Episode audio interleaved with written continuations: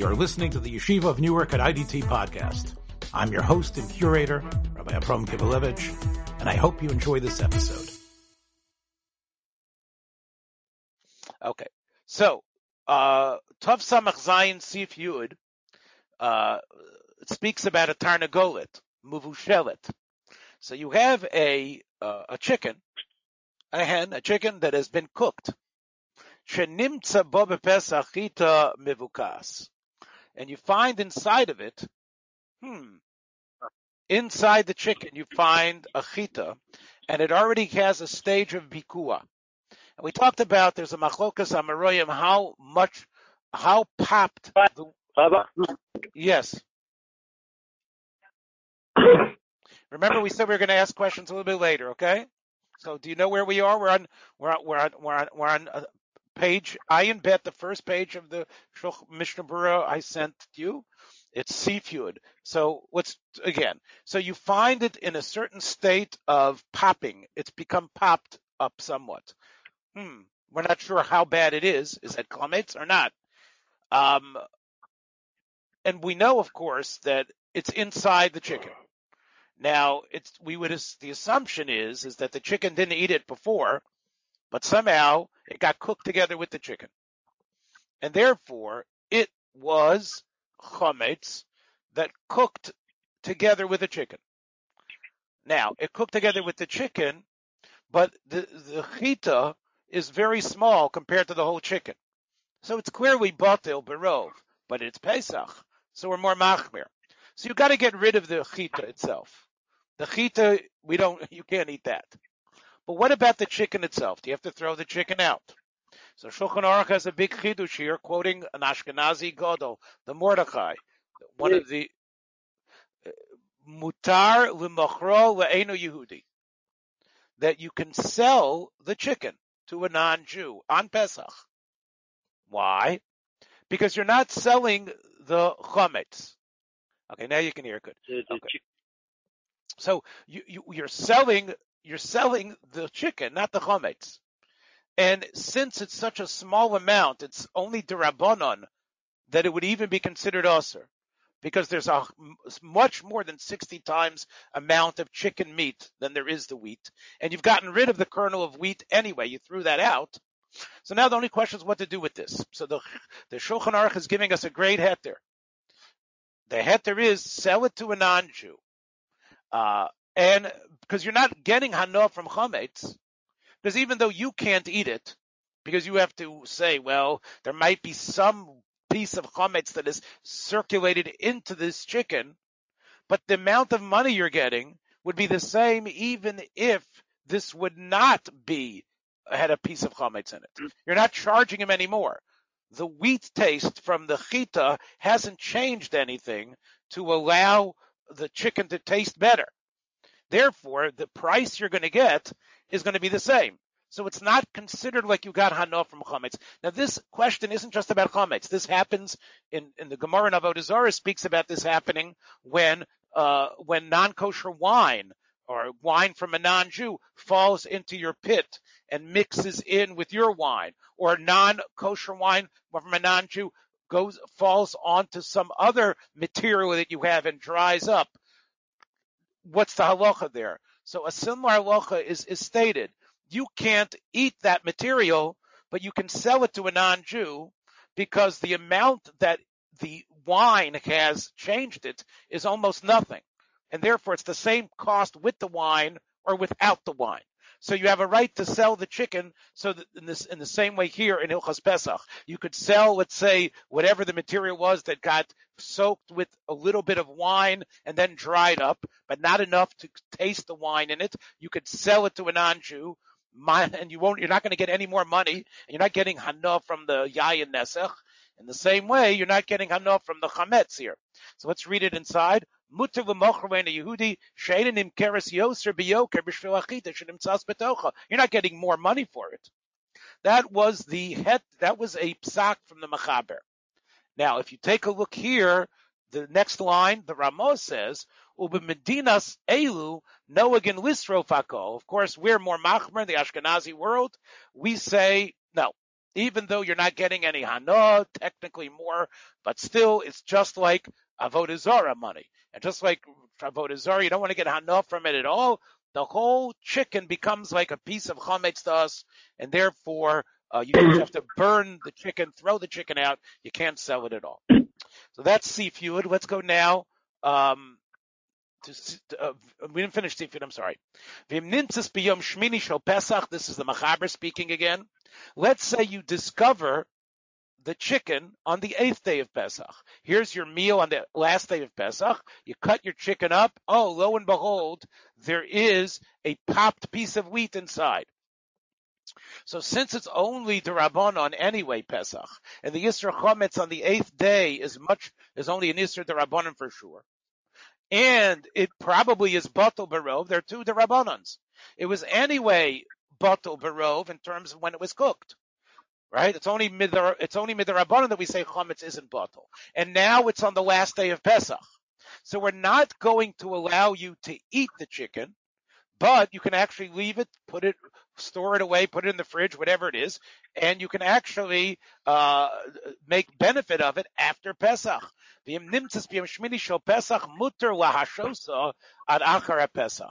could actually leave it till after Pesach because it was on the eighth day, and once again we see that that is uh, a kula on the eighth day of Pesach, as we've seen in other halachos in the Siman. Let's take a look a little bit at the Mishnah Brura inside. The Mishnah Berurah says, um, Mem Gimel and Mem Dalid, Sif Kotan Mem Gimel Mem Dalid below.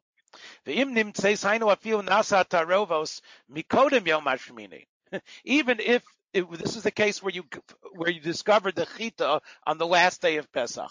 So this is even if it was cooked earlier than the last day of Pesach, but you discovered it on the last day. Even if you discover it a different, uh, it was cooked on the fifth day, but you eat it on the eighth day, it's still all right to keep it around.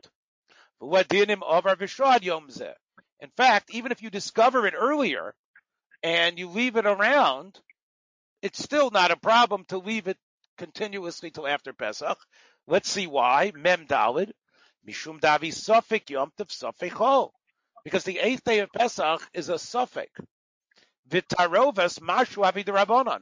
And the amount that got mixed in there, which was definitely less than 60 uh, of, of, of the chicken, excuse me, the chumr is only rabbinical. Aha. You can even eat it after Pesach. Um, okay. So that is the halacha that we see from uh, the uh, the machaber. Now, that wasn't so hard. We have another uh, another ten minutes of halacha. This is going to be a little bit more difficult. Yud Aleph. Now, in order to understand a Sif Yud Aleph, you need to understand that what is it like, like the case before when it was cooked with the chicken. The assumption was the chicken was cooked in a pot with water, and the piece of, and the kernel was inside the chicken, and the water was inside the chicken and, and, and the liquid was acting as the conduit to cook this item. In other words, chametz is a problem. And it's also, it's very chomer on Pesach. We're machrivim b'mashu. But there needs to be a way for the chametz to get to the rest of the items. To, the chametz has to penetrate. What allows the penetration to happen? The penetration occurs through liquid. Liquid is the is the vehicle for the penetration. Now, obviously heated liquid is what's necessary as well. Sometimes you can actually have something sitting in liquid for 24 hours, and we call that kavush. We say that's as if it's been actually, it's penetrated through cooking. Kavush hareyu kimivushal. Or let's say with spices or salt, it could do the same thing. But there needs to be that liquid possibility to make that happen. When two items are next to each other that are dry, even if they're in an oven together, even if they even if there is heat, so even if there is heat in the oven, but if there's no liquid that causes one thing to become connected to the other, so basically it's not, there's not a problem. It's not considered that the whole other thing is usr. However, since where it touched and there was heat around the place that it touched, you have to cut around. So let's say the chametz was, uh, uh you know, a certain size. That approximately kadei klipa uh, next to the thing next to it needs to be cut out around it and thrown away. That's even with heat. And for sure, if it's just cold, where could the transfer happen? So even though we're machmar on chometz that's osir b'mashu, that's a din rabbanon that we say chometz during Pesach, we're very machmir. There needs to at least be the way to get into the meat. So in the case before where it was actually cooked with water, so you could start talking about the isser in the whole chicken. But over here, there's no water. So let's see what happens in this case. Im nimtzes chita bekua beisa. Where did you find the chita?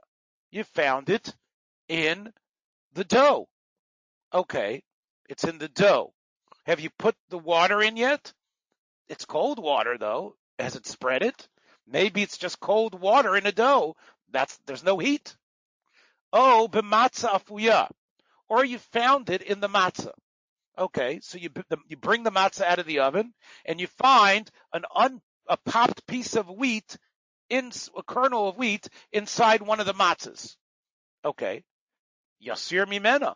Get rid of the piece of wheat and also around it where it was touching, right where's kedei netila, right where it was touching that area, also throw that out as well.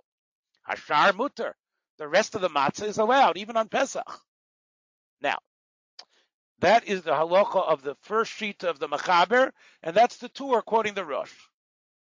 V'yesh misha oser kol ha'isa. Some say that since there is water, and even though it's cold water, but you're using your hands and maybe that causes some sort of energy, oh, oh osa matzah, and even when it gets baked, there's still the energy from the cold water originally. So because of that, it's like cooking. It's like cooking with liquid because there's heat and water and you put energy in it when you made the dough. So some say you need to, you aser the matzah, the whole matzah as well. All right. The, the, the, obviously the Shulchan Aruch doesn't agree with that, but he says. But still, let's be machmir and throw the matzah out. But there's certain times people can't afford to throw matzah out. and if it's a situation where you barely have enough matzah, so you have a heter to just cut cut around where the piece of wheat was, and eat the rest of the matzah gesundheit. Says the Ramah, v'chei noagin tocha pesach, la'asor, next page, osa matzah shenimtza ba'achita.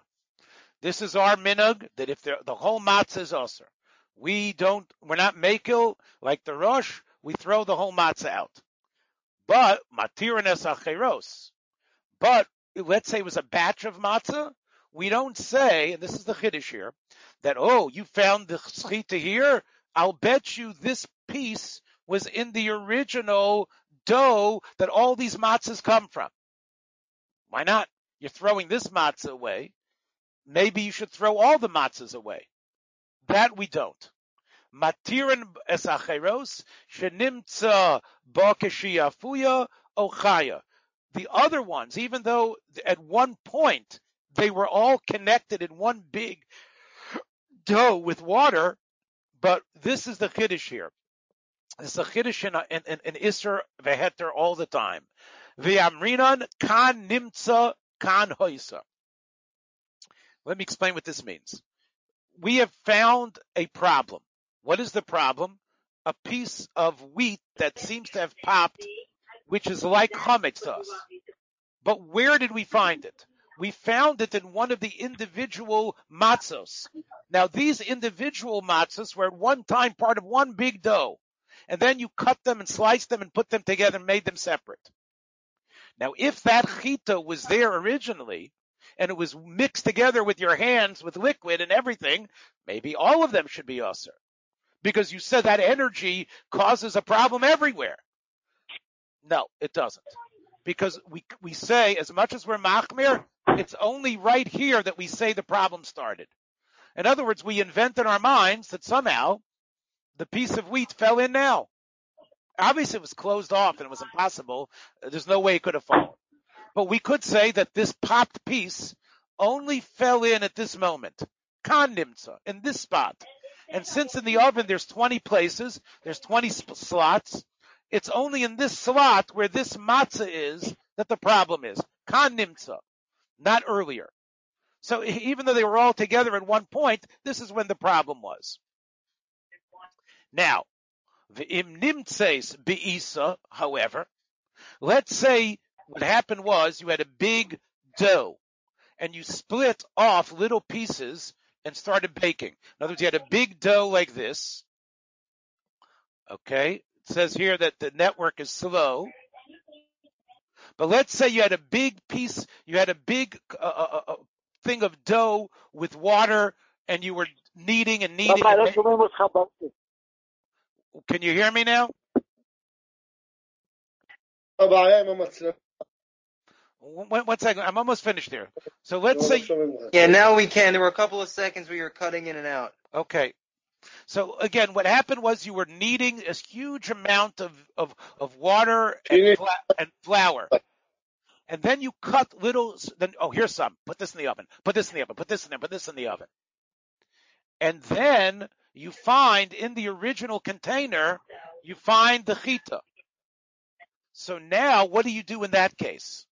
So he says, V'im nimtzis be'isa, obviously what's ever left in that isa is usr. Whatever is here is still usr kol isa. And, but the question is, would you usr all those other pieces too? Because they were here first. Now, when you find it in the other pieces that are in the oven now, you don't go backwards and say, hey, maybe these were originally there.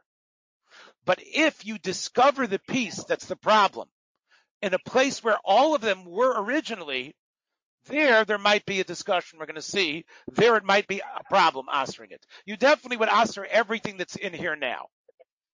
Afal Kodem Pesach says the Ramah, Ein Osrin, now we're on page three, Ein Osrin, Rak Kidei Nitila. If it's before Pesach, we're not even machmer. It's only during Pesach that we might have a discussion to be machmer. Um, there, there is a, a very important uh, Mishnah Brura here um, that um, yeah, which we can do. Um, I think it's worthwhile looking at just for you to understand what's happening in this halacha. The uh, memtes. So on the edition that I sent you, I'm just going to read a couple of lines here on the edition that I sent you, page two, uh, uh, uh, Sif Kotan Mem Tes. In the edition I sent you, it's the fourth line, the first wide line. Tahainu, shekan nimtzas achita achshav matzazu, o b'chatichas isazu. Kan oise bitchila keshenafla. This is where it was. It's only after you separated the piece that this piece of wheat fell in. And it didn't fall into the beginning, the big Isa that everything comes from.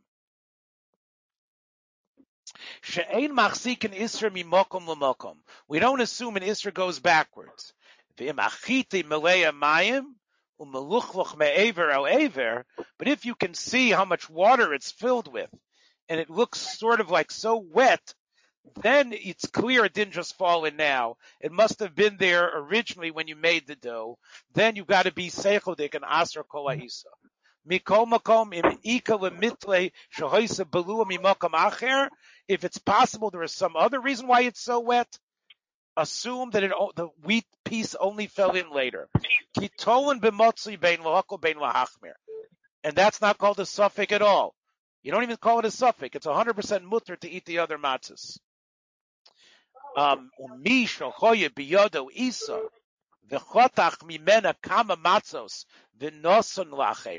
this is the part I wanted to talk about. If you had a big dough and you made little sections of it and you baked little matzahs out of it, Venishra matzah achas biyodo, and you are left with only one portion of dough, and it's in that portion of dough that you find the chita. So now all the matzos that came from that would be usher. The amrinon shema choisa ba'osa isa kodem shachot. Because now you're not inventing uh, an isser from mokom lamakom. It's in this place, but all these this other dough was in this place to start out with. But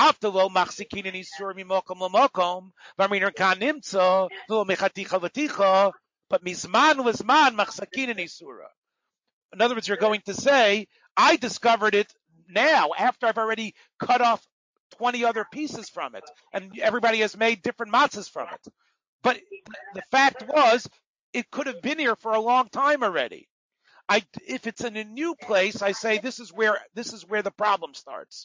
But if it's an old, if it's in this place, I have, a, I, I have to assume it's been here for a long time. And if it's been here for a long time, it was, it gave its isser to all the pieces, all the uh, slices of matzah that were made. That is the sheet of the Mogan Avram. Uh, okay. I'm, I'm sorry, Rabbi. Yes. Somebody, please turn off the microphone. Someone have the microphone on. I'm sorry, Rabbi. It's really, I don't know Okay. who. Maybe Tion? Tion, your No, microphone? I don't know Sion's who. is off. Sion's is off. Someone here, I'm don't sure who. who this is, but there are two people with their microphone on. I'm not sure who they are. They they, they show up. Okay. All right. So anyway, let's just finish off, and then we're going to start the the the, the uh, uh, uh, Yerushalmi. Uh, V'yesh machronim the the af pekan yesh b'shar matzos sfek. Shema ata nofla. Mikodem. Shema lo nischamtza ad ata. Some say that there's a spek sveka here. Because even though what you've, it's true, it might have been here all this time, but who says it looked like this all this time? When you pick it up out of the east, you say, oh boy, it popped. Maybe it just popped now. So even though it's true, in other words, when you're, let's say if this would be a, let's say this would be a sheretz, or this would be a piece of chazer, and, and you would, and you would portion out pieces of meat everywhere else. Then you, oh, then all of them would be usher because you'd have to assume it's been here uh, from all this time. But when it comes to a piece of chametz, a piece of chametz, this piece could have been here this whole time, but it wasn't necessarily chametz this whole time. So therefore, you have a svek sveka, and because of that, you don't have to aser. He says, according to these other acharonim, that all the other matzah, and therefore the halacha would be of a hefsim meruba, you can be makel uh, and, and and eat the rest of the matzahs. Okay, so that's our shulchan aruch for today. We're now going to move on to the uh, Yerushalmi. So let's go to the Yerushalmi. Yes. well, do you have the ability to shut people's microphone? Okay. I was talking with Yonatan about this. I do not see it on my uh, powers here. I have the power to view everyone and to hide everyone, but it doesn't seem like it says here I have the power to shut microphones. So Yonatan Whoever is, is on this line, It- please it shut your also be microphone because you're bothering everybody. If it might be one of the people calling in. If you're calling in, make sure that your mic on your phone is shut too. Unless you have something to say. Okay, and again, remember, now is the time for questions, and, and, and we are very happy that everybody is here. Believe me, this is not a way to uh, uh, to get you not to be part of this. We just want it to work the best for everyone, and that everybody can hear it. Okay. All right. Okay. So, um, what did I want to write here? Okay. All right, we're going to start the shulch with the um, Yerushalmi now. All right. So I sent a little message there, and you can see it. Okay. We're starting from the Yerushalmi where we left off. So what I sent today, uh, it is starting from the top. Start counting the lines: three, four, five, six, seven, eight, nine, ten, eleven, twelve. The twelfth line from the top. Haroeh um, es hachama is it daf? Is it daf? Okay, it's it's Yerushalmi page from today, Binyo. It says page 208 on the top of the page, 208, and it's 12 lines from the top. If you don't have it, I'll send it to you now. You have it? I got it. I got it. Okay, so let's yeah. see. Okay, Haroa es hachama betkufasa.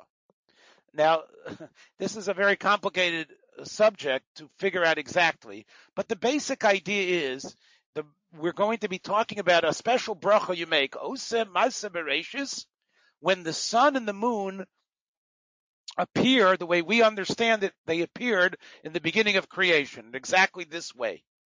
So, based on, as you might remember from the last time we made Birchas HaChama, it happens every 28 years approximately. So when you see the Chama betkufasa, in, it's in the same tkufa that it was, the exact same day of the week, a Tuesday, Wednesday morning as it was, when you see it on a Tuesday, Wednesday morning, when you see the sun, it takes 28 years for it to be the same because it has to be uh, during Nisan, even though we say in Tishrei the world was created. I don't know, understand that exactly. But I, if it's about every 28 years, then it's got to be the same day of the week, and the sun appears in the same way. You make a special bracha osa ma'aseveratius. And the same thing is true with levana bitkufasa. Now, this is a, a, much more complicated halacha. When you see the moon, the way the moon had appeared originally in creation. And again, it, it, it has, it's a very complicated thing. Rab Chaim Kanievsky says so gesund sein that because it's so complicated, it could be that's the reason why nobody makes this bracha because they can't figure out exactly when it happens. It usually happens sometime in the spring, but the moon has got to look uh, very specific look in the stars. And if it doesn't look exactly like that, if the stars aren't aligned, the moon isn't aligned exactly, you don't make the bracha. But the people who know how to make this bracha will make it. In the time of Chazal, they knew about it. And that was oh, Osamaisa Bereshis on the moon. Vesarikia betiaro. And when you see the Shamayim, when it's beautiful and clear, you make oh, Osamaisa Bereshis. Now on this, Omer, Omer of Chuna, Chode de Temer Mosak Shamim Bilvad, La'achar Shlosha Yomim. That's not in the summertime, but in the winter, after it's rained a lot, and now the, the, the sky is clear and beautiful away from rain, that's when you would make the bracha on Osama Bereshis on, on, on, on the Rakia.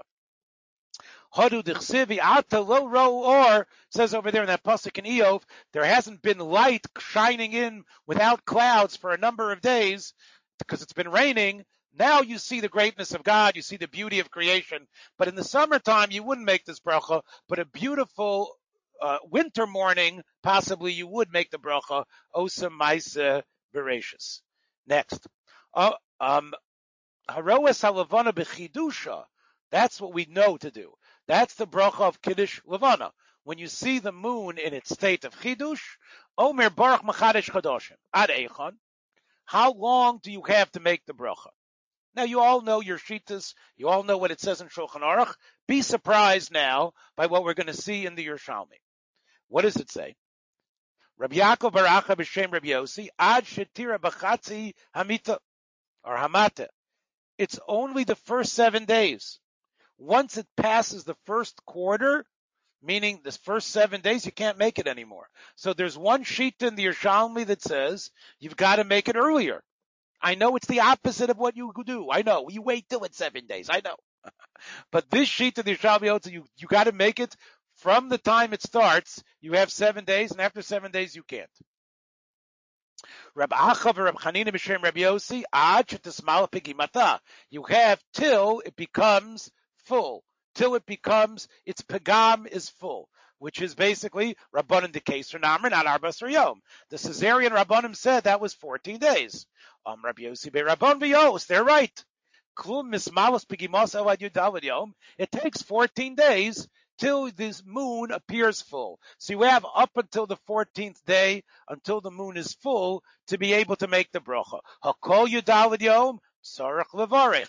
Anytime during those first 14 days, according to the second sheet in the Yerushalmi, even past the first seven days, you can you you can make the bracha. But it doesn't say you have to wait until seven either. You have all first four. So this one one sheet is only the first seven. The second shita is you do Kiddush Levana up until the first 14 days. Now what about Bitfilah? What about, you know, it's going to be Rosh Chodesh this week. I believe it's going to be Rosh Chodesh on uh, Wednesday night is going to be Rosh Chodesh, right? Wednesday night, Thursday, and then Friday. There's going to be two days, I believe, Rosh Chodesh Nisan, right? Am I right or not? Or is only one day Rosh Chodesh Nisan? Only Thursday. Thursday. Rabbi. It's only Thursday. Only one day Rosh Chodesh Nisan. So that's going to be uh, uh, Wednesday night, Thursday. So we're going to daven Rosh Chodesh Thursday. We're all going to be in our houses. What bracha do we make? So Rabbi Yossi Bar Neroy says you make the bracha in Musaf, Mekadesh Yisrael, not Viroshe Chadashim, but Mekadesh Yisrael and Mechadesh Chadashim. The same thing that you make for Kiddush Levana, you do during Shmona Esrei. Rabbi Chia Bar Ashi Amar, you say Mekadesh Yisrael Viroshe Chadashim, which is the way we do it. Shmuel Amar Tzarech Lomer Vahasienu, which we don't do, right? We the same way on a Yom Tov, you say Vahasienu, Musaf Yom Tov.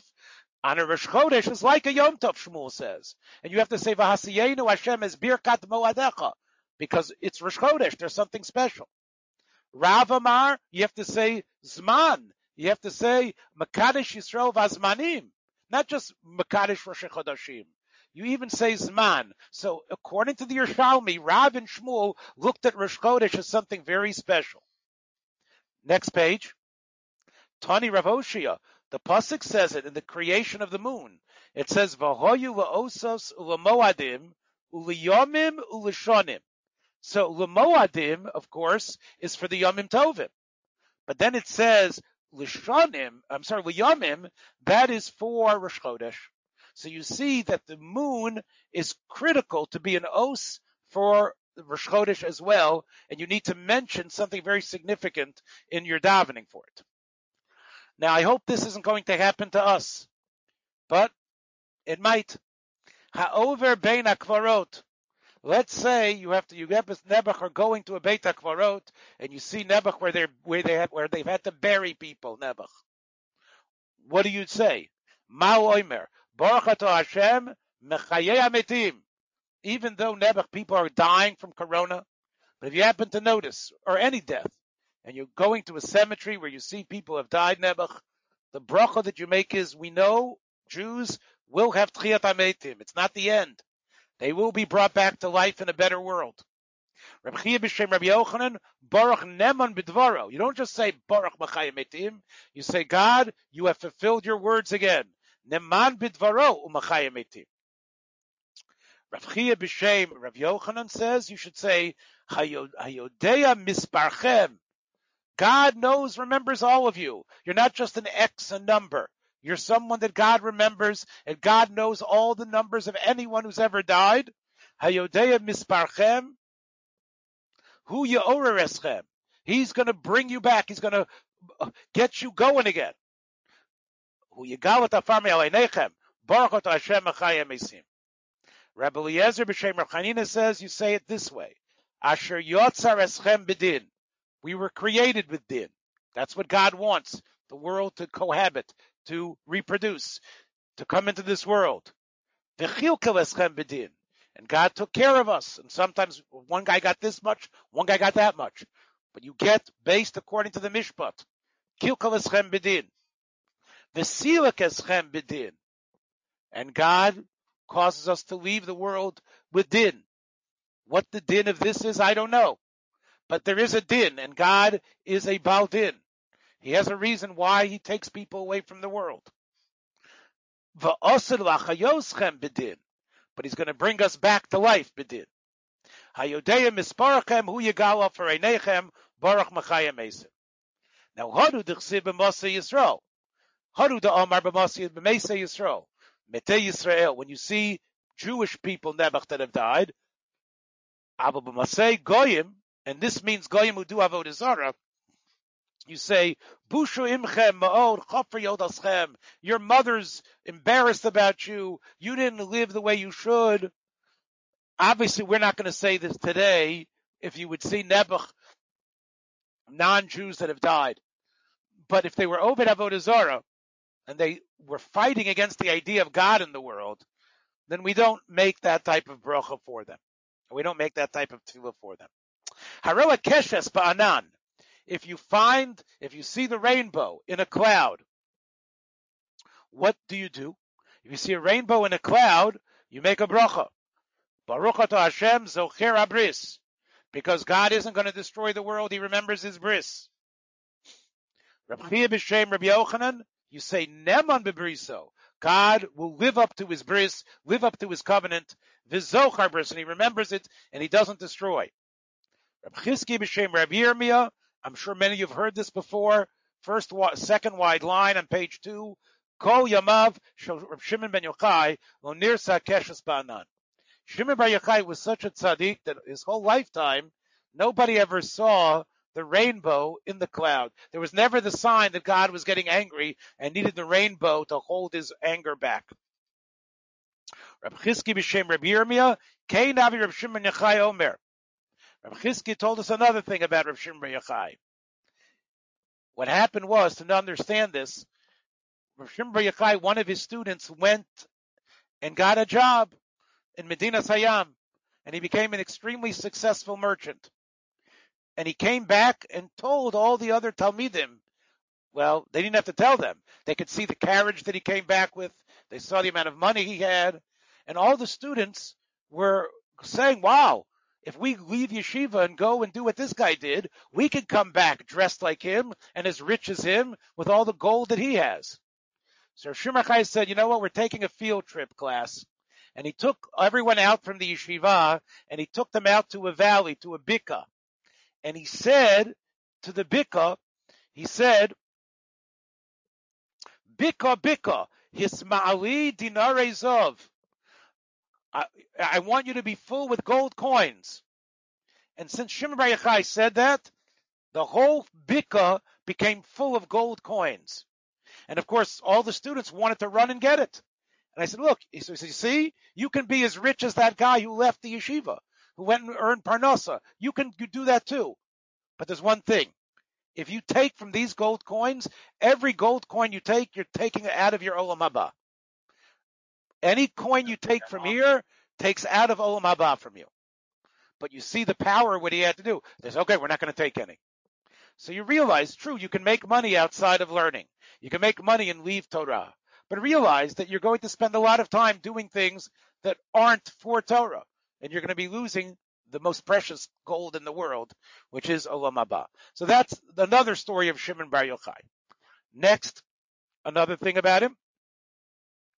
Rav Chizki b'shem Rav Kain Shimon Yochai Omer. Ani re'isi b'nei Olam Haba umiutinen. I can look around and see who's really getting into Olam Haba. And there aren't that many, he said. Most of the people that Shimon Bar Yochai was looking at and seeing walking around him, they weren't going to make it to Olam Haba. In Tiltaninun, if there's 30 of them, Anan Ubari Minohon, me and my son are part of them. Those of you that were part of my Shabbos learning know who I'm talking about. His son is Rabbi Lezer Reb Shimon, the marshal, the fat marshal uh, that we talked about, and uh, uh, who, who, had the Yisurin. You might remember that's Shimon Bar Yochai's son. Shimon said about him, he's not chometz. he said that the two of them are definitely getting into Olam Haba. And in fact, what he said was, in train. Does this argue with Kol Yisrael Olam Haba? Good question. What it means is we start off with a chelik and olam haba, but we can lose it. We all start. Avrami's asking. We know kol yisrael yeshlem chelik olam haba. We all have a chelik and olam haba. The problem is throughout our lives we do things that cause us to lose it. Shimmer Chai had this power to see what people were all about. And he said, if there's two people getting, even if you tell me there's only two people getting it to Olam who would that be? That would be me and my son. Inun anun bri inun. Another from Rav b'shem Rav Yirmiyah. Yochai Omer. He said, Yikarav Avraham min gabav ad gaboy. Avraham Avinu should be the one who defends humankind from his time until my time. Avram Avinu, with his great zchuyot, has the right to fight for all Jews who lived and died, and to make sure they they will be protected and get out of Gehenom and go to Olam Haba eventually. Avram Avinu has that power to bring everybody out. And that's true, but only from his time to my time. Va'ana min gaboy vatsof kol dori but I will fight and bring out from my time to the end of the generations. From, from his time to the end of the generations, and this is what we say, you know, Benyo, that's what you say, Bishut Bar Yochai, on Yom Kippur when you say it, Bishut Bar Yochai, it makes sense. Because you see here, Bar Yochai has incredible schuyot from the Yerushalmi to fight for everyone from his time. Bishutei de Bar Yochai, this is where it's from that Bar Yochai has that schut. He's, as he says here, I'm going to be Makariv. I'm going to fight for and defend from my time until the end of all time. The in lo yitzaref. And if Avram Avinu doesn't agree, right? Achi Ashiloni imi. I, am going to take another great person, Achi Ashiloni. Achi Ashiloni was the Navi who was Eliyahu Navi's Rebbe. Achi Ashiloni. Achi Ashiloni and Shimon Bar Yochai are strong enough to defend the whole world. Vana Mikarev Kolama. Okay. So that's great stories about Rav Shimon Bar Yochai, how big of a tzaddik he was, how holy he was. Now we go back to the Mishnah. The Mishnah talked about the Mishnah talked about the idea of making a bracha of atov metiv on rain. So let's see. And also said that you make atov meite for besura tovot. Well, isn't rain basically besura tovot? when people need rain because they were there was a, a drought, rain is an example of besura tovot. So let's take a look. V'chimaro lismoch besura tovot l'gshamim. Rav Berachia b'shem Reb Levi al shem mayim karim al nefesh. That's what it says there. It says when mayim karim, when when wet water comes on a person, that's it says that's right after that it talks about uh, rain, and then it talks about good things happening. So you see, from wet wet water is the symbol of rain, and in that pasuk in Mishlei, right afterwards, it speaks about um, uh, uh, good things happening. Me'eretz merchak. So you see that rain comes before the other shmua tovos. The kamik shlamim yardu tzarach levarech. How much rain? Rav Chia b'shem Rabbi Yochanan b'tchila. In the beginning, if it's in the, if it's in the beginning of the winter, the earth is still very tough and hard. Well, kedei reviyah, the first time, it has to penetrate. Ubisof, though, by the end of the winter, the, or towards the middle of the winter, when they're waiting for rain, it doesn't have to be such a strong rain. It's just got to wipe off the covering of the ground. That's considered a significant amount of rain to make a brach of tova metiv. Next, Rabbi Yanai b'shem Rabbi Shmuel b'shem Rabbi Shimon ben Lok- ben Lakish b'tchila kedei revia, yes, kedei shetishra magupa. It has to be so much that if you would have a uh, a a covering over a uh, uh, a barrel, the rain was would be so strong that it would actually cause that barrel to be wet and swampy with water.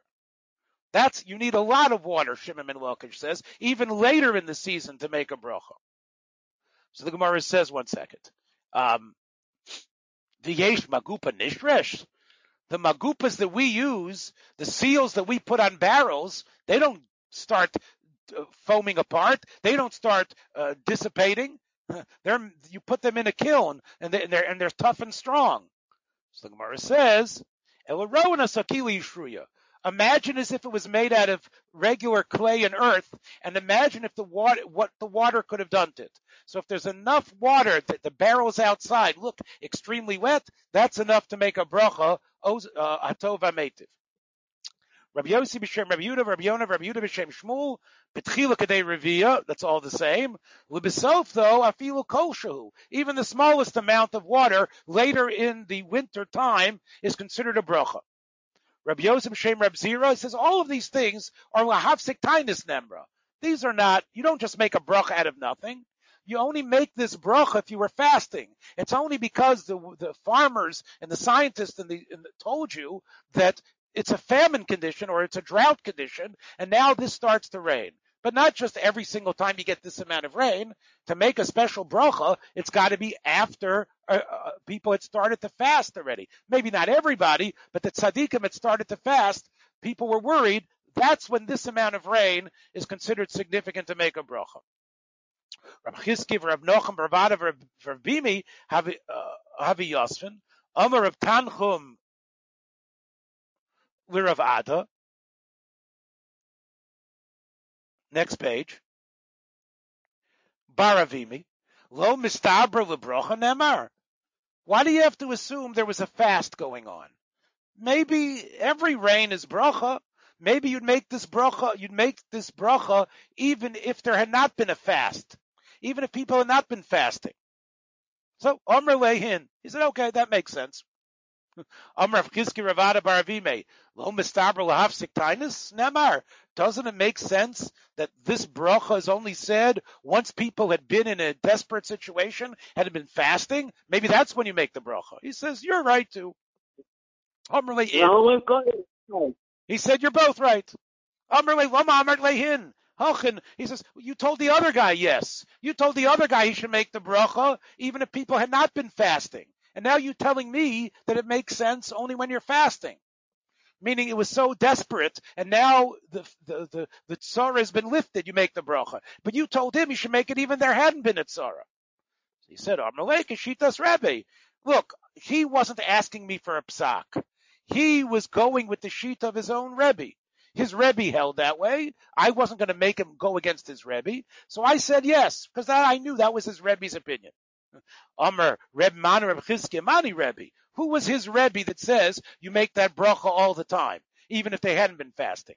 We know who Rav, we know who Rav Nochum's Rebbe is. You know who his Rebbe is? Reb Zira. And we know Reb B'Shem Reb Nemra. We know that Rabbi Zira said you, or Reb Zera says you only make that bracha after they had been fasting. So don't say he got it from his Rebbe. He must have got it somewhere else and you still told him, okay, well, that's the way it ends.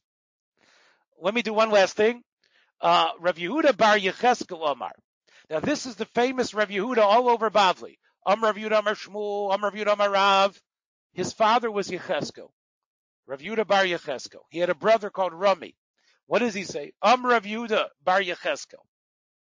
Amar Abba, my father Yecheskel used to say, Mivarach al Yeridas Geshamim, Yitkadal, V'yitkadash, V'yitbarach, V'yitromam, Shimcham Alkeinu. When the rain started happening, he didn't just make a bracha. He went and he made a whole tefillah. Al kol tipa v'tipa, sha'at morid lanu. Every single drop is great. Sha'at mamnian zu mizu. Because you make sure that these drops do not intersect with each other. You made sure this was a Kabbalah they had, that the drops of rain are all separate. But if the drops would develop within each other, it would be so powerful that it would become flooding everywhere. So you make sure when the rains come that the drops are separate. Like the pasuk says, "Ki yigora nitfei mayim kamodi omer v'nigra me'erkacha." The word nigra from the pasuk in Iyov is similar to the pasuk in Vayikra, which means it's less. You make sure that the drops are separate; they aren't big and contain big giant drops. They're separate from each other. Um Rabudin v'lo od, and Rabudin says, "You know what else you have to say?" Shehu moridon b'mida. God makes sure that the rain comes down in a very good amount. Doesn't come down too much. Rabbi Yossi Bar Yaakov, Solok Mibaka, Rabbi Yudin Megadlia. Rabbi Yossi Bar Yaakov went up from visiting Yudin Megadlia. Adavi Tamam, but when he was there and he observed what, how, what he was doing, Nochas Mitra, rain started to come down. Vishoma Kole, and he heard, uh, he heard his voice from the other room. What was it saying? Omar, Elif, Alfin, Viribe, Rivivin, thousands and ten thousands. Chayovin, Lodas, Lashim, Chamalkenu, thousand times, ten thousand times. We need to thank God, Al Kol Tipa Vitipa, Sha'at Morid Lanu. Because when you give rain, everybody's guilty out there. There's so many people who don't deserve it. And you give rain and help the earth. That is a tova for everyone. So he said to him, where did you get that nusach from? That's a beautiful prayer. Where did, did you invent it? Hakshaman. this is the way Rav Simon did it. Simon. So I do the same way. If you stay by big people, you learn how they do things, and then you give them over to the next generation. Um,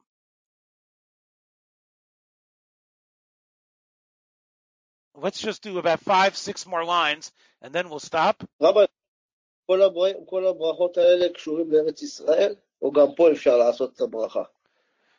That's a good question. I would say we should view this even in Chutz La'aretz when the rain comes. Uh, too much rain. Uh, too much rain is always no good in the summer, but when we need rain and the rain helps create crops to grow and, and, and, and, and, and changes things in the earth, I would say that this is something perhaps to say even in Chutz La'aretz. I don't think this is only in Eretz Yisrael. It's a good question though. Uh, let's just do a couple more lines. Kamek Sham Yordaviya Ben Revia. What does that mean, Revia? So, Mole Kli Machzik Shlosha In other words, let's say you would have a Kli, you would have a plow. If it could go down three Tvachim and the rain gets down deep three Tvachim, that's considered a good penetration. Divrei Rav Meir. Rabbi Yehuda Amar, Betchila Tefach, B'shniya Shnei Tvachim, B'shlisha Shlosha Tvachim. So the, the Charedim changes the Girsa here. It depends what part of the season. In the early part of the season, it's a Tefach. Later, it's going to be two Tvachim. And when it's, and when it's finally a, uh, a very, a soft ground, wet ground, then it's three Tvachim. But basically, it depends when. Tani of Shimon ben Elazar Ein yored milamala, tvachim. When rain comes from above, God sends up water from below, from a place called the Tahom, the depths of the of the of the planet. Water is in the earth also, in the depths of planet Earth is also water. So when God sends His rain of bracha, one drop, two drops come up. So if there's a tefach going down, there's rain helping coming from from from the Tahom as well. How do we know? My tahima. Tahom el tahom kore l'kol tzinorecha.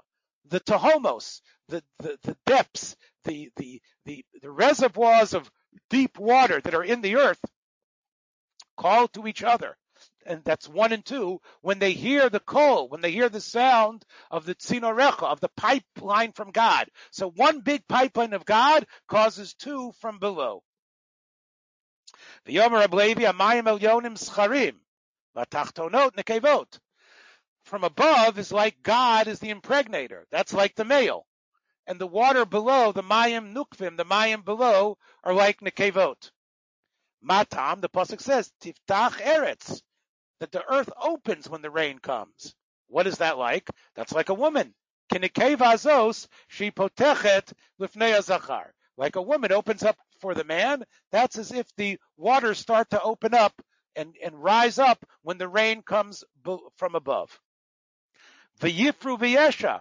That's what it says in the pasuk. Zepiri v'rivya. V'tzedoka tatzmiach yachad. That's the end of that pasuk. Zu yiridas kishamim. Ki ani Hashem barativ. Lakach baraitia. Why did I create the world? Why did I create this system? Not to be an angry God, not, but He created the world litikuno uliyishivo shalalam for the world to be better and for the world to work. And that's what happens when it rains milamala. The whole earth churns and chains. It's almost like a, a great act of love between Shemayim and Oretz. One last thing. Rav Acha Tanala b'shem Rav Shimon Lama Nikra Shema Rivia. Why is that first rain called Rivia? She rove et haaretz because it's like a male mounting a female. It's like rova, like like like like Rivia by an animal. That's what it's like. It's a penetration and a connection from Shemayim to Aretz. Okay, um, we'll start. We'll stop. We'll start from this spot tomorrow. Now it's time to do uh, Talmud Bavli. So, are there any questions on that? I don't, I don't know if there are. Anybody have any questions? Okay, I'm assuming not. Now it's time for Talmud Bavli. Okay. Um, yesterday we got up to the, if it's on page one of what I sent you, the third line. Shimon ben Shotach. Shimon ben Shotach tiken ktuva liisha. V'gozer tuma al kli matchot. So we're not going to talk about ktuva because that made sense. But a kli matchos, that there's tuma on metal kalim. So the Gemara asks, kli matchos daraisa ninu. We know that kli matchos, if they become tame, you need to deal with them. How do you know?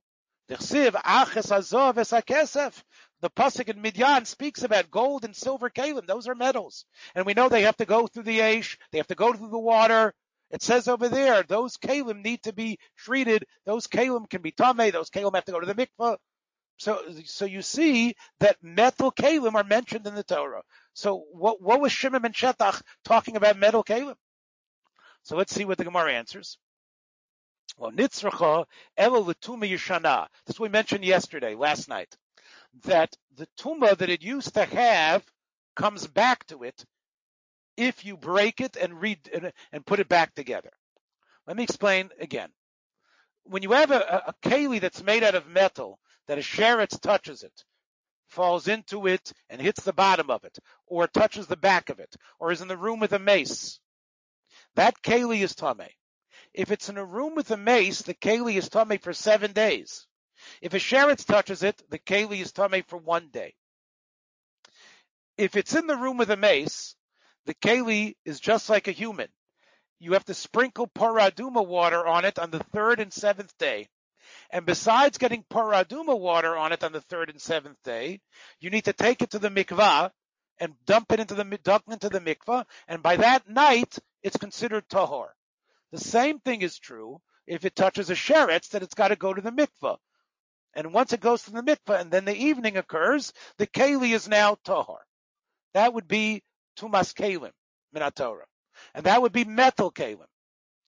Now let's say, however, you decide to break the keli, or it got broken. If it got broken, then the keli is tahor. It never had to go to the mikvah. It never needed to have sprinkling of paraduma water on the third and seventh day. Shvira can also be metahir a keli. So here's what happens. Let's say the person breaks the keli because he doesn't want to spend the time going to Yerushalayim for paraduma water. It was in the room with his uh, relative who died. He wants to use it. So he figures, you know what? What do I have to schlep and get paraduma water on it and then take it to the mikveh?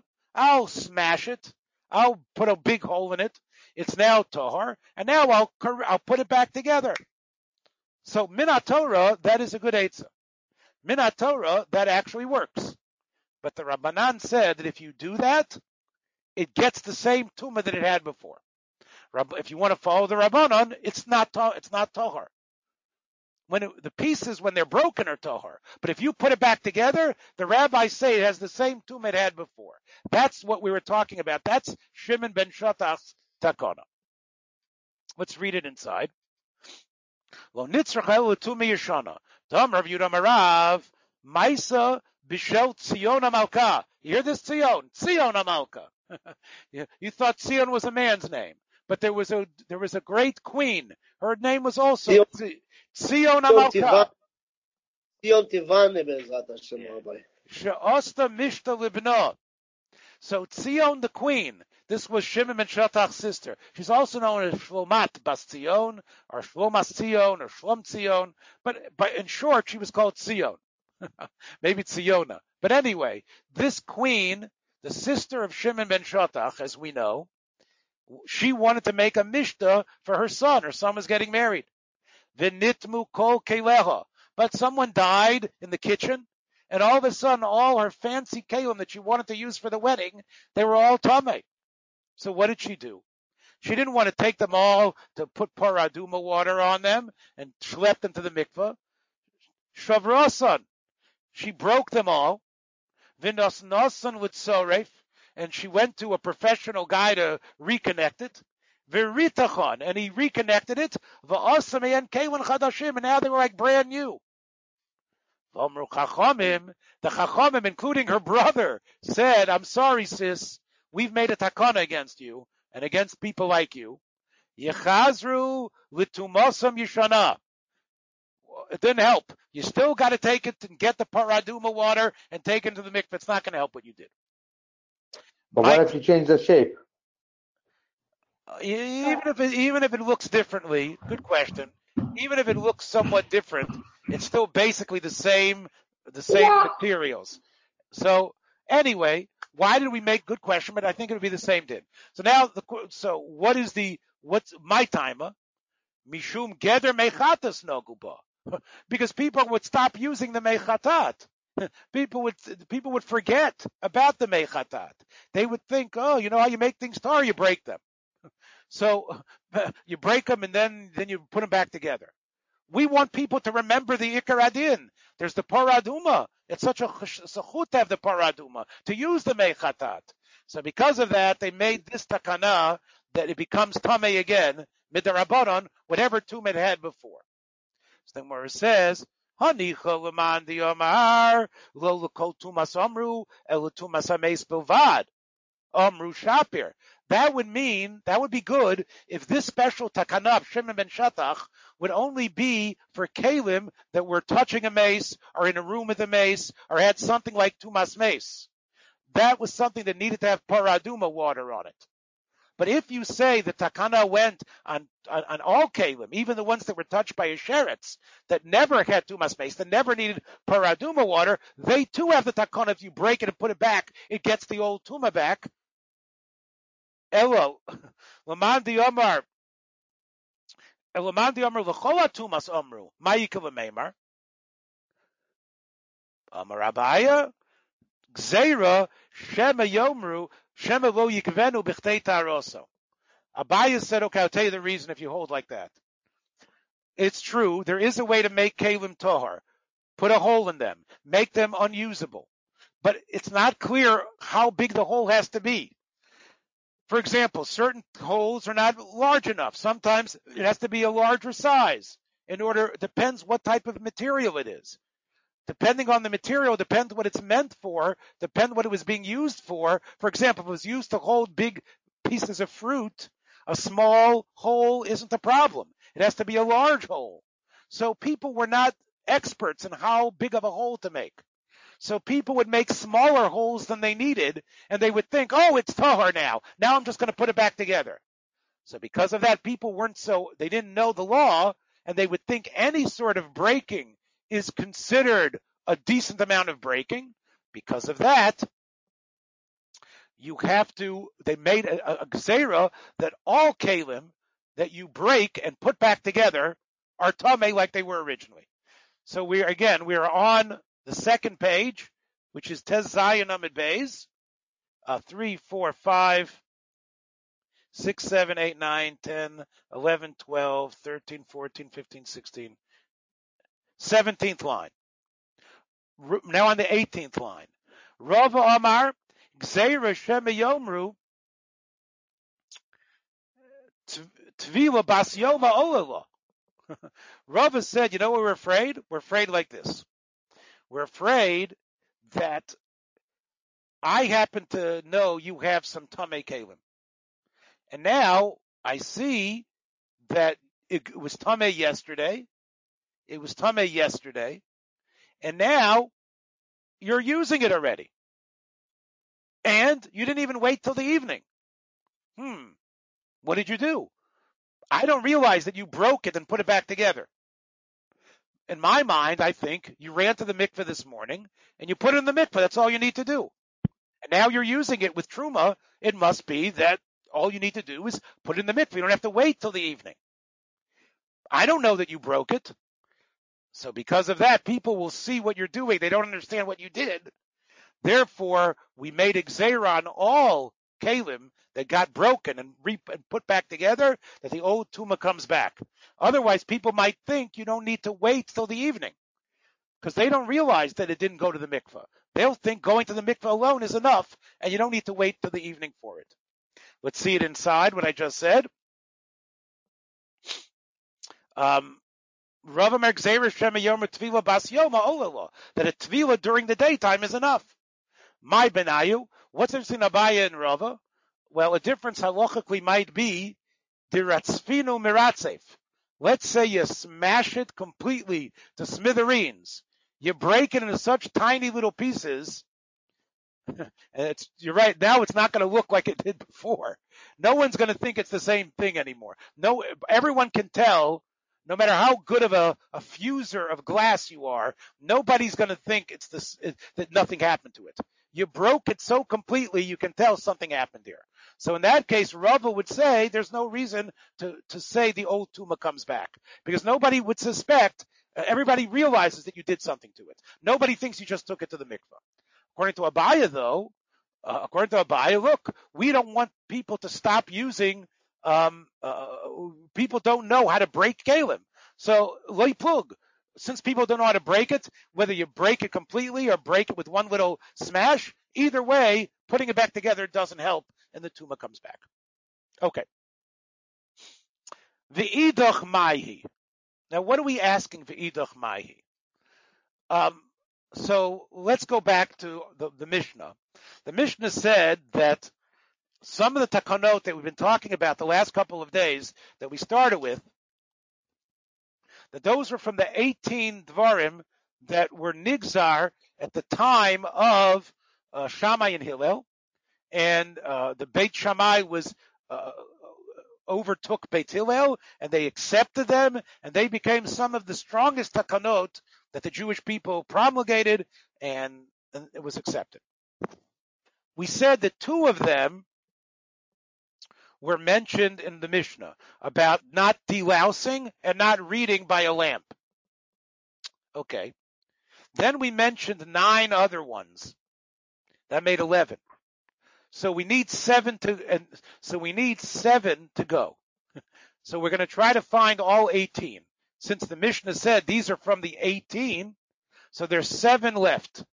So we're going to try to find seven. So that's Ve'idach. Let's complete the list of 18. 18 what? 18 Gzeirot. Most of them had to do with Tum and Tar and other things like that. So here we go, trying to find the remaining uh, seven The Titnan, Hamaniach Kalim Tachat Hatzinor, Lekabel Behen Meig Shomim, Echad Kalim Gedolim, Ve'echad Kalim Ktanim, Va'afiu Kli Avonim Ve'Kli Adoma Ve'Kli Glolim, Poslenes HaMikvah. Echad HaManiach, Ve'echad HaShocheach. Okay, so this is in Mikvaot. So we've got about, uh, we've got, uh, we're going to go through 9, 10. So we have about 20 minutes left. So let me explain what this is. You're not supposed to put Mei She'uvim in a mikvah. Now, obviously, if a mikvah is, is not 40 se'ah and you pour Mei She'uvim in, it might be, not be a kosher mikvah at all. Let's say, however, as you were filling the mikvah, you filled, you put some drawn water in, and then eventually you put more rainwater in. Minatora, the mikvah is kosher. Midrabanan, though, since you put some drawn water in as you were filling it, the rabbis say you cannot use that mikvah. Okay. So obviously drawn water is a problem. But what is considered drawn water? Let's say you don't want it to be in that container. For example, Hamaniach Kalim Tachas Hatzinor. Now this tzinor was was part of the earth. This was already embedded in the earth. This tzinor. So this tzinor doesn't have a din of a keli. It's not makabel tuma. And and and you have a bar full of rainwater, and it's passing in through from this tzinor that you attached into the earth. And now you made a beis kibbul into it, and the water is coming from the kosher mikvah through there. And it ends, let's say, it juts out, and then the water starts to drip. Okay. What does it drip into? It drips into a keli. Hamaniach kelim tachas atzinor lekabel mehen mei Okay. Echad kelim gedolim, echad kelim ketanim. No matter, even if they were a giant keli that's so big it has more than 40 se'ah can fit in it. It's like a mikvah in itself. Or maybe it's a little tiny keli that you never even use to, to keep water in because it's so small. And even if it's it's not makabel tuma, it's made out of stone. It's made out of earth that you never put into the fire. It's made out of glalim. It's made out of animal fecal material Uh, that you turn into a keli, glalim. Still, since the water is in a container, that's called meishuvim. And if you that water gets poured into a mikvah, that's considered mayim shuvim and it passes the mikvah. Now, echad amaniach, that's if you put it there on purpose. If you put it there on purpose, it's clear you want the water not to be mikvah water. You want it to be drawn water. You want it to be. Yes, Moshe. But if it's Megishamim and coming through the Tzinor to a, any Kli, why should it be Mei Shuvim? Oh, okay, it's so this- Megishamim. Right. So the, what makes it May Shuvim is now that it dropped into this container. Because it dropped into a container that we say you wanted it like to use for bath, to, to wash your hands with. You want it, it becomes May So if you have a mikveh, if you have a if you have a, a Kli size of a mikveh, this could also be become Mei, Right, right. Mei So you- uh, right. Shuvim. Right, yes. So if you want it for a mikvah, not to g- gather it and take it someplace, then that's the way we make a kosher mikvah. That's the way the mikvah works. There's a big bore, and we run the pipe, and then it ends out in what we, in, in the very fancy, beautiful mikvah. But that's because you want that is Oh, oh, so the, the the difference is what you call it. that's right. So because you're But uh, Rabbi, I'm sorry, Yeah. sorry, Moshe. Mikveh of kilim, mikveh kilim is not like mikveh zvila, Rabbi. Did- Mikveh kilim, they don't have two borot. uh, okay, He- Who's he is talking about straight mikveh on- kelim? okay. You know what? That might That's be true. of the, the Okay, that might be. I, I'm not Yeah. sure, Sion. Uh, again, whether it's for Kalim or for a woman or a man to go to the mikvah, you can use you can use hashaka. You have a bore where the original water, rainwater falls, and since you, since you build the pipe into the ground first, it's not makabel tuma. It's like a part of the ground. It goes it's through. going, It goes through going it, go, it goes through this pipe, which is not makabel tuma, and it goes into the area that you want, to the bore. to the bar. Here, it goes into a, a, a, a receptacle that is movable and that you placed under there. And you didn't, let's say it was a small one, Moshe. You definitely didn't want it to be a mikvah. Now that water, you pour it into the mikvah. Is that called mayim shuvim? Now, if you put it there bikavana, everybody says that's mayim shuvim. Why else? You wanted to gather some water. You wanted to gather water. You wanted water to wash your face. You wanted water to give to the cat. Whatever it was, you wanted water, and you put the into a keli. That's mayim shuvim. But let's say you you happen to forget it. In other words, you uh, uh, you didn't you you you you. In other words, you you put it there, but then you forgot about it. really you don't want it anymore. It, it, you wanted it a couple of days ago, but now there's been no water coming out of there. It hasn't rained, and ah, and now it rains again. Do we say that that's considered mayim shuvim? So let's read it inside. Hamaniach keyom tachas atzinor lekabel men meig shamim when you put it there, you wanted to get some of the rainwater. Echad gedom, echad echad mikvah. That water, if it goes into the mikvah, is called mayim shuvim and ruins the mikvah. Echad whether you placed it there and then the water came there, the echad or you placed there a couple of days ago, there was no rain, there was no water, you left it there and you forgot, and then a couple of days later the rain came, and it went into that container that you have you happen to have forgotten. Beit Shammai says, even though you forgot it there, it's considered mayim shuvim.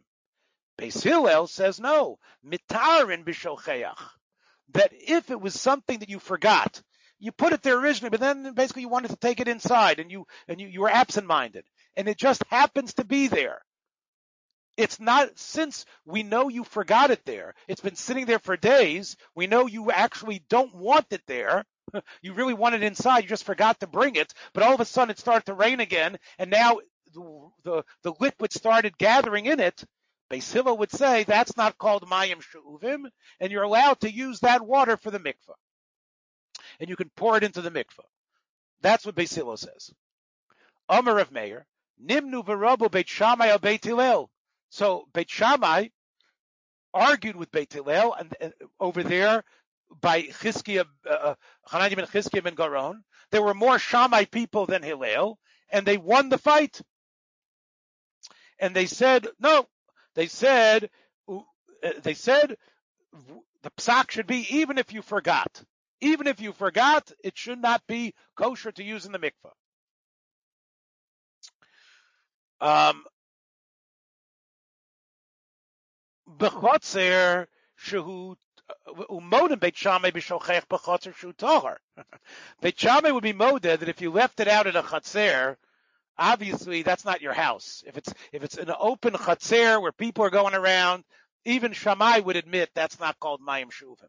But if it's in your backyard or if it's right next to your house, it's not in the chatzer. There, that's where Shammai and Hillel argue. Amar Rabbi Yossi. Rabbi Yossi says, I don't say that Hillel agreed and that Hillel lost and the vote went against Hillel. I say that Hillel still argued that can't be one of the 18 things. Rabbi Yossi said, Adayan machloket bimkomo amedes.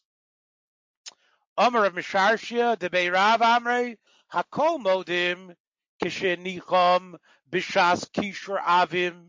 If, when you put that, that bucket was there, when did you put that bucket under the tzinor? If you put it there when it was cloudy and it looked like there was rain clouds coming together, okay, um, then everybody says hakol modim keshenichem b'shas kishur avim tmeim. Everyone would say that if you put it there, and even though it took a while for the rain to come, and it was hours later, even Hillel would say that's not called forgetting. We know why you put it out there. You put it out there because you saw rain clouds. That means you wanted to gather rain. That means it's considered mayim she'uvim. Everyone would say it doesn't work.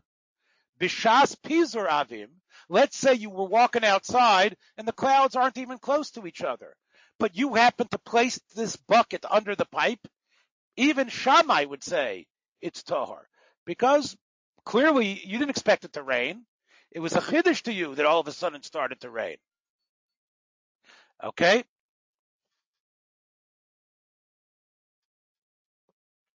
Um. You put it down when it was a bunch of rain clouds. Vinispazru. But then it cleared up and it didn't rain. V'chozru viniskashru. And then the rain clouds came back together and it actually did start to rain and it started to fill the bucket.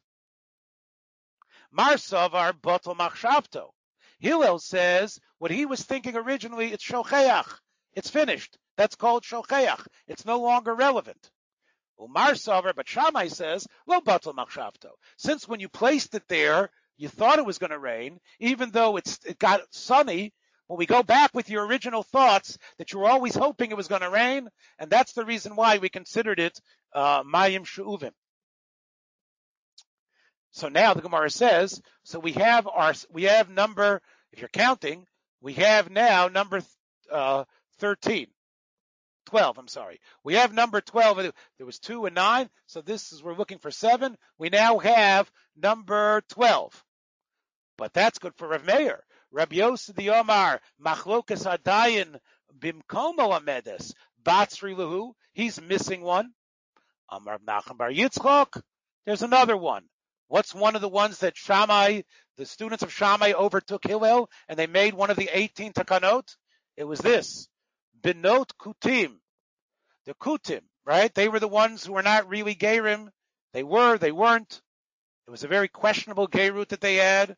They at one time they lived nicely like Jews, but they never really understood Torah Shebaal Peh. They didn't really keep all the mitzvot.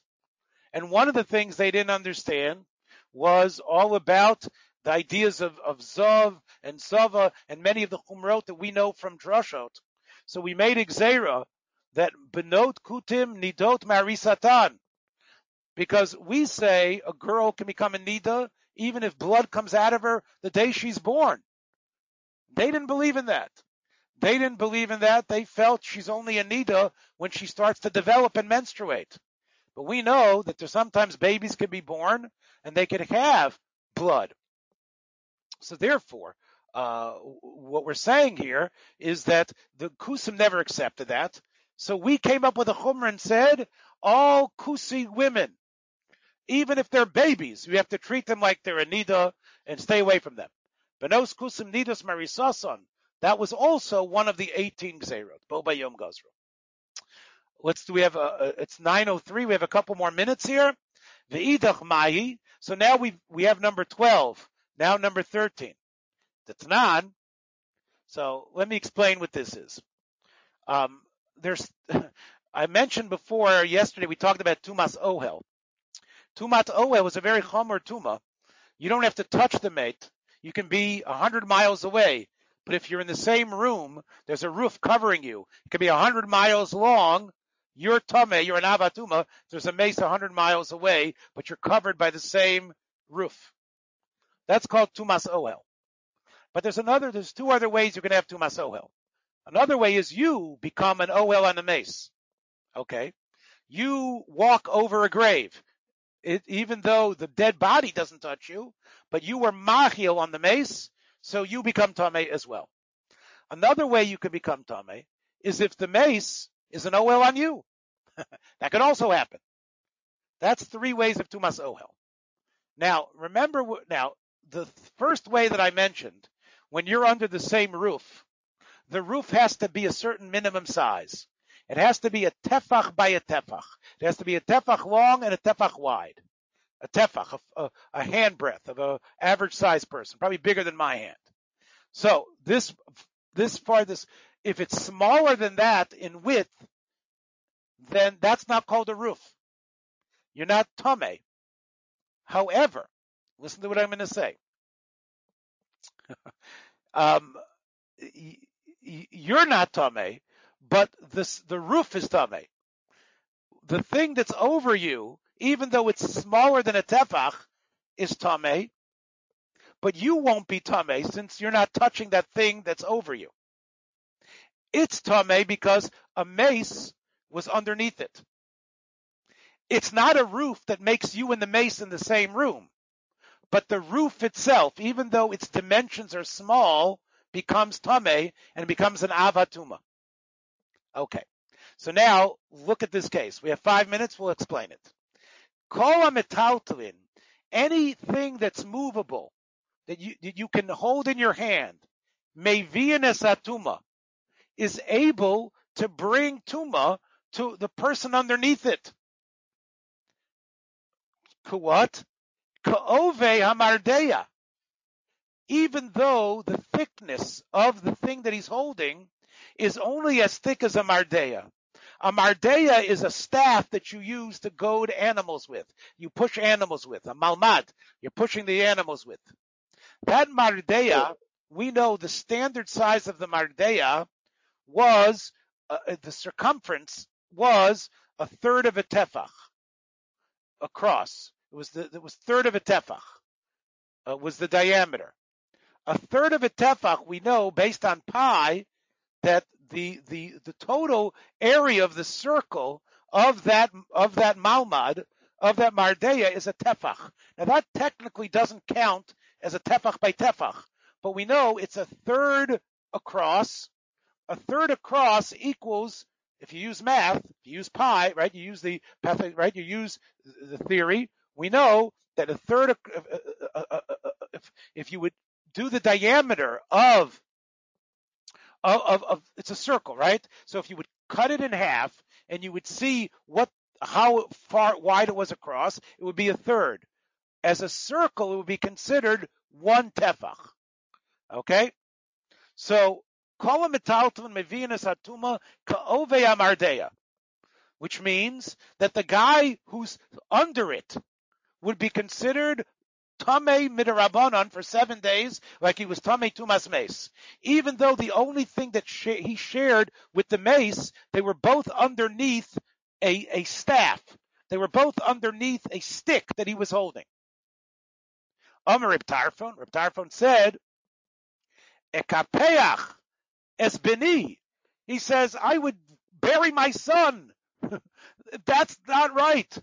Shezu halacha mikupachas. That is a mistake, that halacha. To say that you're tame. You're not tame. You're tame, but not for seven days.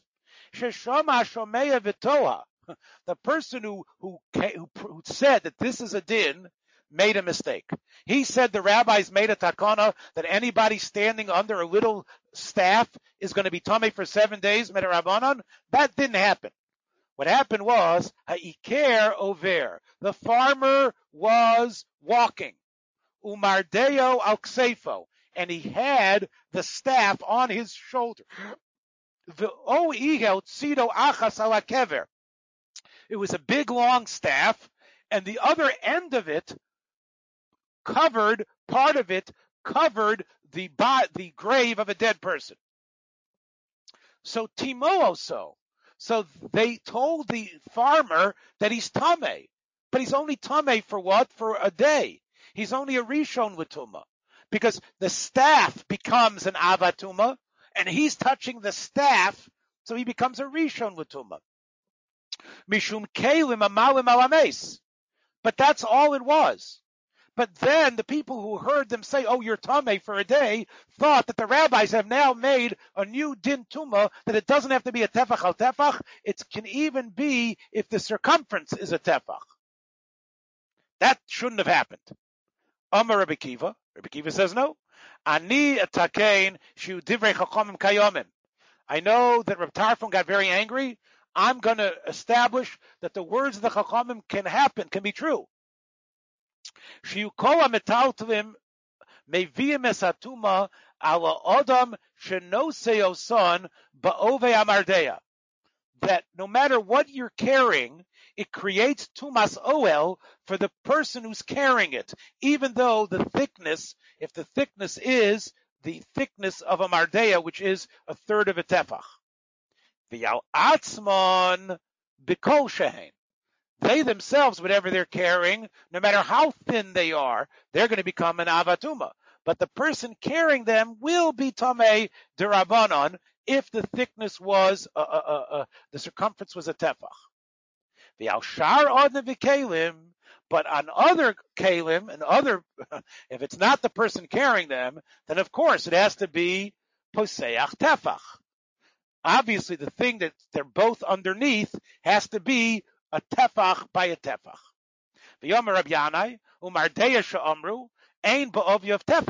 It's true, if the, if you, the thickness across is not a tefach. V'yesh behekefo, but the circumference of it is a tefach. V'gozro ala tefa hekefo mishum ovyav.